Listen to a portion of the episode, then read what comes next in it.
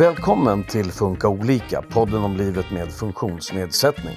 Många unga med neuropsykiatrisk funktionsnedsättning varken jobbar eller studerar. Men det finns sätt att bryta utanförskapet. Vi pratar med Elin Pietras från Attention och 21-åriga Leonardo Möller Flores som varit hemma i långa perioder men nu tagit sig vidare. Jag heter Susanne Smedberg. Välkommen hit, Leonardo Möller Flores. Tack så mycket. Du är 21 år och har diagnosen ADHD. Du gick inte klart grundskolan, men idag så läser du in gymnasiet och är inne på ditt tredje och sista år på en folkhögskola som heter Lillsved som ligger i Stockholm. Vad är det för linjer du går? Är det någon som är särskilt inriktad till personer med NPF eller? Nej, alltså egentligen inte. Det jag studerar är då allmänkurs, gymnasiekomplettering egentligen. Jag gick inte alls gymnasiet för att jag fick inga betyg från högstadiet. Så på Lillsved pluggar jag egentligen alla 3 år som jag skulle gjort i gymnasiet annars. Men sen så är det lite anpassat med bensträckare under lektionen. Men det är inte anpassning direkt utan det är bara en vanlig sak man ska egentligen göra. Så att det är ingen speciell inriktning så. Om det nu skulle tänkas som inriktning så skulle jag säga att det är mer idrott och personlig utveckling. Men det är en folkhögskola som ändå är för personer som i efterhand läser in gymnasieskolan. Precis. Vi har ju då allmänkurs. Sen så har vi personlig tränare / hälsocoach, idrottspedagog och högre utbildningsskillare. Så att det är inte bara gymnasiekomplettering på skolan utan det finns med fler andra kurser liksom. Men är det många med NPF som går i din klass? Ja, men det är några stycken. Välkommen också till dig, Elin Pietras. Tack så mycket. Du är folkbildningsutvecklare på Riksförbundet Attention och jobbar med ett projekt som handlar om unga med NPF, alltså neuropsykiatrisk funktionsnedsättning, som varken arbetar eller studerar. Hur stor är den här gruppen? Vi vet ju inte exakt hur många i gruppen av de här som kallas UVAS, unga som varken arbetar eller studerar, som har NPF. Men själva UVAS-gruppen är runt 140 till 170 000. Så det är många och det är också en ganska konstant siffra. Hur arbetsmarknaden än svänger så är det en stor grupp unga som varken arbetar eller studerar. Och en ganska stor grupp unga i den gruppen har också neuropsykiatriska funktionsnedsättningar. Och varför är den gruppen unga med neuropsykiatrisk funktionsnedsättning stor, tror du, bland de här UVAS? Av lite olika anledningar, men en stor bidragande faktor är att många med NPF har haft en ganska svår skolgång. Problemen börjar tidigt, man kanske inte har gått ut skolan, man kanske inte har behörighet till gymnasiet eller så har man gått gymnasiet men inte orkat för att man är utmattad. Så att vi ser att också många med NPF, förutom att inte ha klarat skolan, också har tagit med sig psykisk ohälsa och utmattning in i vuxenlivet och inte orkar vidare. Leonardo, du går ju på folkhögskolan nu och det funkar bra. Men hur var det för dig tidigare i skolan? Det var dels mycket frånvaro, vilket berodde på tilliten till lärarna och den respekten eller icke-respekten som vissa elever visade till mig. Det var ju mobbning inblandat som gjorde så att jag ville vara hemma. Först var det mobbningen skulle jag säga som gjorde så att jag var hemma. Men på andra sidan så var det också min diagnos. Att själva lärarna inte förstod heller min diagnos gjorde det ännu värre. Och det var möte efter möte efter möte och det blev fortfarande inte så mycket bättre. Det ljusa i min skolgång under grundskolan skulle jag väl säga är min resurslärare som jag hade. Han förstod mig, han fokuserade på det man skulle fokusera på. Till exempel att om jag kommer för sent till skolan, jag kommer vid lunch, så fokuserade han på att jag var där och inte att jag du kommer sent, jag har inte varit här tidigare idag. Så att det är massa olika roller som spelar in i min skolfrånvaro. Och när var det du slutade gå i skolan? Ja, men ungefär högstadiet där. Så i högstadiet någon gång så stannar du hemma egentligen? Precis, för att få en överblick så hade jag ungefär 50% frånvaro i snitt under hela min skolgång. Sen så själva att jag hade mycket frånvaro var alltså piken i högstadiet skulle jag säga. Och vad gjorde du när du var hemma? Jag vände på dygnet, vilket gjorde så att såklart man inte går i skolan när man, på natten så att säga. Jag frågade till och med min mamma om det fanns nattskola. För jag kände att jag fungerade bäst på natten. Men jag vände på dygnet, jag satt och spelade datorspel och pratade med vänner online. Jag lärde mig faktiskt engelska bättre hemma än vad jag gjorde i skolan, för att jag pratade liksom engelska och skrev engelska med de jag spelade med. Så att jag satt där hemma i mitt pojkrum med ett datorspelsmissbruk ungefär. Hur mådde du under den här perioden? Jag försökte reflektera över detta, för att jag trodde att jag mådde bra för att jag gjorde det jag kände var behövligt. Men det var egentligen en reptilhjärna. Min reptilhjärna som sa, du ska stanna hemma för att i skolan är det farligt. Så att det blev att när jag bara satt hemma och gjorde inte. Jag hade ingen mening med livet egentligen. Hur var det för dina föräldrar? Vet du det? Och syskon också kanske? Jag har bott med mamma majoriteten av livet, för att mina föräldrar skildes när jag var 2. Och då har vi träffat pappa på söndagar. Så att det var ju mest min mamma som var involverad på grund av att jag bodde där som mest. Hon försökte hjälpa mig alltså med alla verktyg hon kunde komma på. Hon fick till och med utbilda lärarna och pedagogerna på skolan om vad ADHD är och hur jag funkar med min ADHD. För de var inte utbildade. De visste inte vad de skulle göra. Så att min mamma har försökt hjälpa otroligt mycket. Sen så min pappa är också att delaktig så att säga. Men inte lika mycket. Det var mer mot slutet av min skolgång. Alltså högstadiet då, så man blir mer och mer involverad. Elin, du var ju inne lite på det här med att skolan är svår. Är den här situationen som Leonardo varit med om, är det en berättelse du har från många? Det är en väldigt vanlig berättelse som vi hör, och vi har i projektet, vi har på Riksförbundet Attention pratat med väldigt många unga. Det här är en av våra största frågor skulle jag säga. Och förutom att man inte mår bra när man är hemma, som jag tycker du beskrev så bra Leonardo, hur man vänder på dygnet, hur man inte mår bra, om man kanske inte ser mening, känner sig misslyckad och ensam, men man mår inte heller bra i skolan. Så det är ju viktigt att börja någonstans och bygga vart är man ska må bra. Man ska ju må bra i skolan för att vilja vara där. Hur bryter man det här mönstret då? Man behöver ju börja tidigt. Så fort man ser att det är någonting som inte stämmer i skolan. Börja med att man kanske har svåra lämningar. Man kanske inte orkar hela skoldagen. Man kanske har mycket ströfrånvaro. Man kanske inte vill gå på vissa ämnen. Så behöver man börja kartlägga för barnet. Vad är det som inte fungerar? Och varför är det inte fungerar? Och vad kan vi göra annorlunda tillsammans? Någonting som är väldigt återkommande i berättelserna är att barnen ofta säger att ja, jag visste vad som skulle göra det bättre för mig, men det var ingen som frågade. Det var ingen som lyssnade på mig. Det var ingen som tog mina förslag på allvar. Du var hemma sen, Leonardo, i gymnasiet. Du gick aldrig i gymnasiet. Nej. Men sen, om jag har förstått saken rätt, så läste du upp dina högstadiebetyg. Precis. Hur kommer det sig att du tog tag i det? Så eftersom att, som du sa, att jag inte var i högstadiet, så kunde jag inte söka till gymnasiet. Så då hittade vi en skola som heter Bellevue gymnasiet i Malmö. Och vid denna tiden hade jag börjat träna, vilket var min räddning egentligen. Och därav hade jag lättare i många aspekter av livet. Jag hittade liksom en mening med mig själv och plugget, lite mer sådär. Samtidigt så fanns inte den här närvaron som den ska finnas. Sen så var det också bättre närvaro än vad jag hade haft innan. Källorna till det är nog lärarna som fanns på Bellevue gymnasiet. Det var, jag tror det var 4 eller 5 möten mina föräldrar hade med dem för att de skulle veta hur jag behövde det. Hur skulle de anpassa sig till mig? Och då är det att på denna skolan på Bellevue gymnasiet så hade de en korridor som var tillämpad för mina behov. Behov som andra behövde också, som jag. Vi hade likadana behov. Och då var det en korridor med kanske, jag tror det var 15 till 17 elever. Fördelat på 4 klasser tror jag. Och då hade vi alla anpassat schema. Eftersom vi var så få och vi hade anpassat schema så kanske det var max 5 eller 6 personer per lektion. Så vi var utspridda. Och då blev det lättare för lärarna att förstå hur vi funkade. Och hjälpa oss för den delen. Så att dessa 4 eller 5 mötena innan, för att jag skulle kunna, eller för dem skulle kunna anpassa sig till mig, mina behov. Jag behövde en lugn korridor med färre elever för jag skulle få bättre koncentrera mig så att det inte blev för mycket intryck under lektionen, vilket var fantastiskt. Jag gick ut med, jag tror det var alla betyg godkända. Men sen så helt ärligt så var det också jag själv som tog ett aktivt val.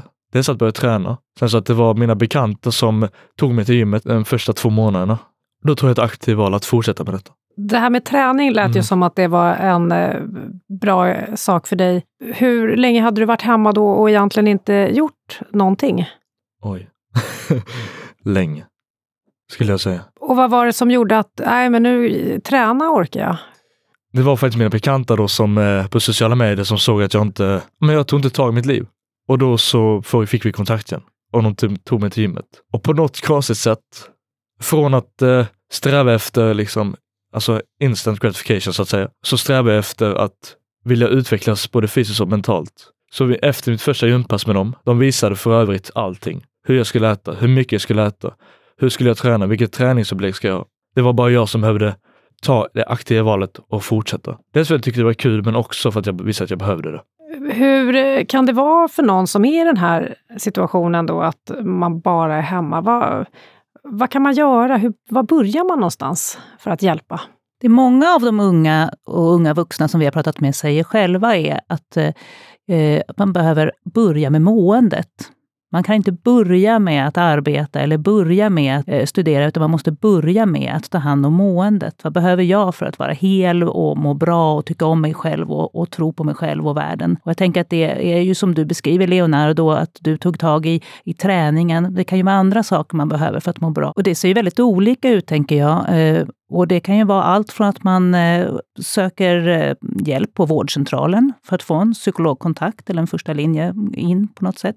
Man kanske behöver hitta ett sammanhang, träffa andra, och det kan ju vara digitalt eller fysiskt. Man kanske behöver just göra som Leonardo och börja träna, ta hand om sitt mående rent fysiskt, för att det också påverkar förstås hur man mår inuti.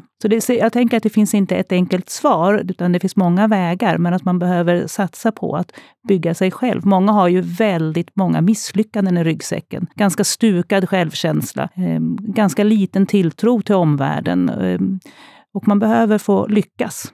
Om det är någon som kanske gett upp och liksom tappat helt motivationen, hur kan man stötta där för att ändå få iväg sina anhöriga till exempel? Och där tänker jag att den situationen sitter många i. Många föräldrar vi har pratat med sitter just i den situationen. Hur ska jag göra för att få mitt barn att vilja? Och då tänker jag att det viktiga är att förmedla någon slags hopp. Det kan ta längre tid för dig, vägen kan vara lite krokigare, vi kanske behöver hitta andra alternativ, men det är aldrig för sent. Jag tror på dig, jag tror på att du kommer lyckas. Jag tänker att det är någonting som vi gärna vill kommunicera till föräldrar, att förmedla hopp. Och det kan kännas svårt när man som förälder själv känner en viss hopplöshet. Att man kan behöva som förälder också söka stöd och hjälp, att få prata om det som är svårt med att vara förälder till en ung som inte har kommit vidare eller lyckats ta klivet in i vuxenvärlden på något sätt. Att kunna förmedla det hoppet, så måste man ju känna det själv också. Vet du vad du hade behövt där den tiden du var hemma? Jag hade behövt veta varför jag ska göra just denna uppsatsen eller denna redovisningen. För att om man inte har en mening ett varför, så varför ska du göra det? Det blir så diffust egentligen. Hur litet varför det spelar ingen roll, bara för du känner en gnista i dig själv att shit, nu vill jag verkligen göra det här, för att nu vet jag varför. Visst, de kanske sa ungefär varför jag gör detta, men inte på rätt sätt i så fall. Finns det något sätt att förekomma det här utanförskapet? Elin, vad säger du? Jag tycker att Leonardo lyfter det väldigt tidigt. Relationen till lärarna, relationen till vuxna, relationen till skolan. Om man har en god relation till barnen och ser vad barnen behöver och kan göra anpassningar på ett tidigt stadie, så har ju barnet också med sig de här, att ha lyckats, att tro på att det kan gå bra. Och jag tror att det är ett jätteviktigt sätt att förekomma. Sen kan det ju bli krokigt på vägen ändå, men det är inte världens undergång. Man har ju ändå dem då med sig i ryggsäcken, några lyckanden istället för misslyckanden. Känner du igen dig i det här att ha tappat tron på dig själv under skoltiden, alltså grundskolan? Verkligen. Jag har känt att jag har förrädit mig själv, och jag har känt misslyckanden absolut under liksom min skolgång. Hur har du gjort för att jobba upp dig själv och självförtroendet efter det? Ja, men det är vanor man måste börja med. Hur litet steget än är, så är det ändå tillräckligt stort för att börja liksom. Är det att du ska städa ditt rum, göra rent din omgivning för att det ska bli rent i skallen till exempel. Ja, men första steget kan vara att ta ut dammsugaren från städskrubben. Nästa dag kan du ta den utanför ditt rum, och dagen efter det ta in den i ditt rum, och så vidare. En vana är något du gör samtidigt något du tänker. Tänker man, jag orkar inte med den här dagen, det är en vana du har byggt upp. Eller, idag blir det en fantastisk dag när du vaknar upp. Det är en vana, ett tankesätt. ett vanligt tankesätt har byggt upp. För det här med tid, pratade Elin om innan, att det tar lång tid med skolan dels, om man har problem. Jag pluggar nu mitt 13 eller 14 år i rad, så att det tar ju tid. Men det är möjligt bara man tar det steget man kan från sina förutsättningar. Skriv journal för att liksom prata med dig själv på ett bra sätt. Skriv upp mål, för att utan ett mål då vet du inte vad du liksom ska. Då har du ingen riktning i liksom, både i livet och i dig själv. Har du liksom fått hjälp med de här delarna, eller är det någonting som du har jobbat med själv? Jag har fått lite hjälp, men det är mest av så att säga gurus på internet och mig själv. Ja. Jag har läst böcker, jag har kollat mycket YouTube och läst mycket om hur man tar sig an personlig utveckling. Hur får man den in i rösten att bli en positiv röst? Hur bygger man upp sig själv fysiskt och mentalt? Elin, är det några områden som är viktiga att stötta de här unga i för att man ska undvika att hamna i utanförskap? Väldigt många av våra unga som vi pratar om pratar om att de inte har fått rätt slags anpassningar i skolan. Att det finns någon slags, antingen att man inte kan alls om NPF och vad det behövs för anpassningar. Eller att man har någon slags generell kunskap och tror att generella anpassningar ska funka för alla. Så jag tänker att man behöver rätt anpassningar, man behöver individanpassa. Man behöver lyssna på barnet, man behöver stötta också ett psykiskt mående. Och någonting som jag tänker är viktigt är att man fokusera lite grann på styrkor och möjligheter istället för att hela tiden fokusera på hinder och svårigheter som jag ser att man tenderar att göra. Man har svårt med koncentrationen istället för att fokusera på när koncentrerar du dig bäst. Man måste gå ut, man måste ha behörighet till gymnasiet för att annars får man inget jobb. Istället för att tänka på vad vill du med ditt liv? Vad vill du göra? Vad har du för möjligheter att ta dig framåt? Vi har ju pratat mycket skola här och hur man kan liksom ta igen skolor om man aldrig gått. Hur skulle det här kunna se ut om det handlar om att komma ut i en annan typ av sysselsättning, praktik eller jobb? Och det blir ju lite likadant tänker jag, att man behöver titta på vad behöver jag för att kunna utföra det arbete som jag vill göra. Vilket slags arbete är rätt för mig? Vad har jag för förutsättningar? Vad är mina styrkor? Hur behåller jag energi eller koncentration? Vad behöver jag för anpassningar? Och att kunna prata om det också. Att det kanske inte är på ett arbete med jättemycket intryck som passar mig bäst om det är det som stör mig och min koncentration. Så att man kan absolut behöva vara öppen med vad man behöver för att kunna arbeta. Och sen så behöver man ju också få de anpassningar som behövs. Vad kan man få hjälp med de här bitarna? Jag tänker de flesta kommuner och även arbetsförmedling och andra insatser som finns har någonting som kan kallas studie- och yrkesvägledare eller arbetscoach eller studiecoach. Det finns lite olika namn för det, men att det finns någon som man kan faktiskt bolla de här sakerna med och så kan man få hjälp med att se vad behöver jag för att komma dit? Hur kan man matcha det här? Så det är väl ett första tips. Leonardo, vad tänker du framåt för din del då när du är klar med folkhögskolan? Nu slutar jag och tar min gymnasieexamen till våren. Och min före detta plan, det var att stanna i Stockholm och jobba på ett klättringsställe. För jag klättrar mycket. Så jag tänkte jobba där. Men sen så kom jag på att jag kan dra hem, bo hemma lite gratis, jobba, spara pengar. Och på det ska jag söka till en PT-distanskurs på Lillsved. Så då kan jag köra det. Så är det jag tror det är 5 träffar totalt på skolan, så då får jag åka från Malmö till Lillsved. Och så vill jag starta ett företag inom de kommande 2 åren. Så då blir det att plugga hemma, plugga på distans, jobba i butik och då plugga egenföretagande. Och sen så får man blomma ut från det, tänker jag. Tänkte de här sakerna som du nämnde som var svårigheter i grundskolan som då inte hade med andra elever och lärare att göra utan just koncentration. Hur kommer det sig att det funkar bättre för dig idag, tror du? Folk kommer inte gilla detta svaret, men isbad. Isbad, nej men skämt åsido. Det är en del av det. Sen så träningen. Att men förändra kemin i hjärnan liksom.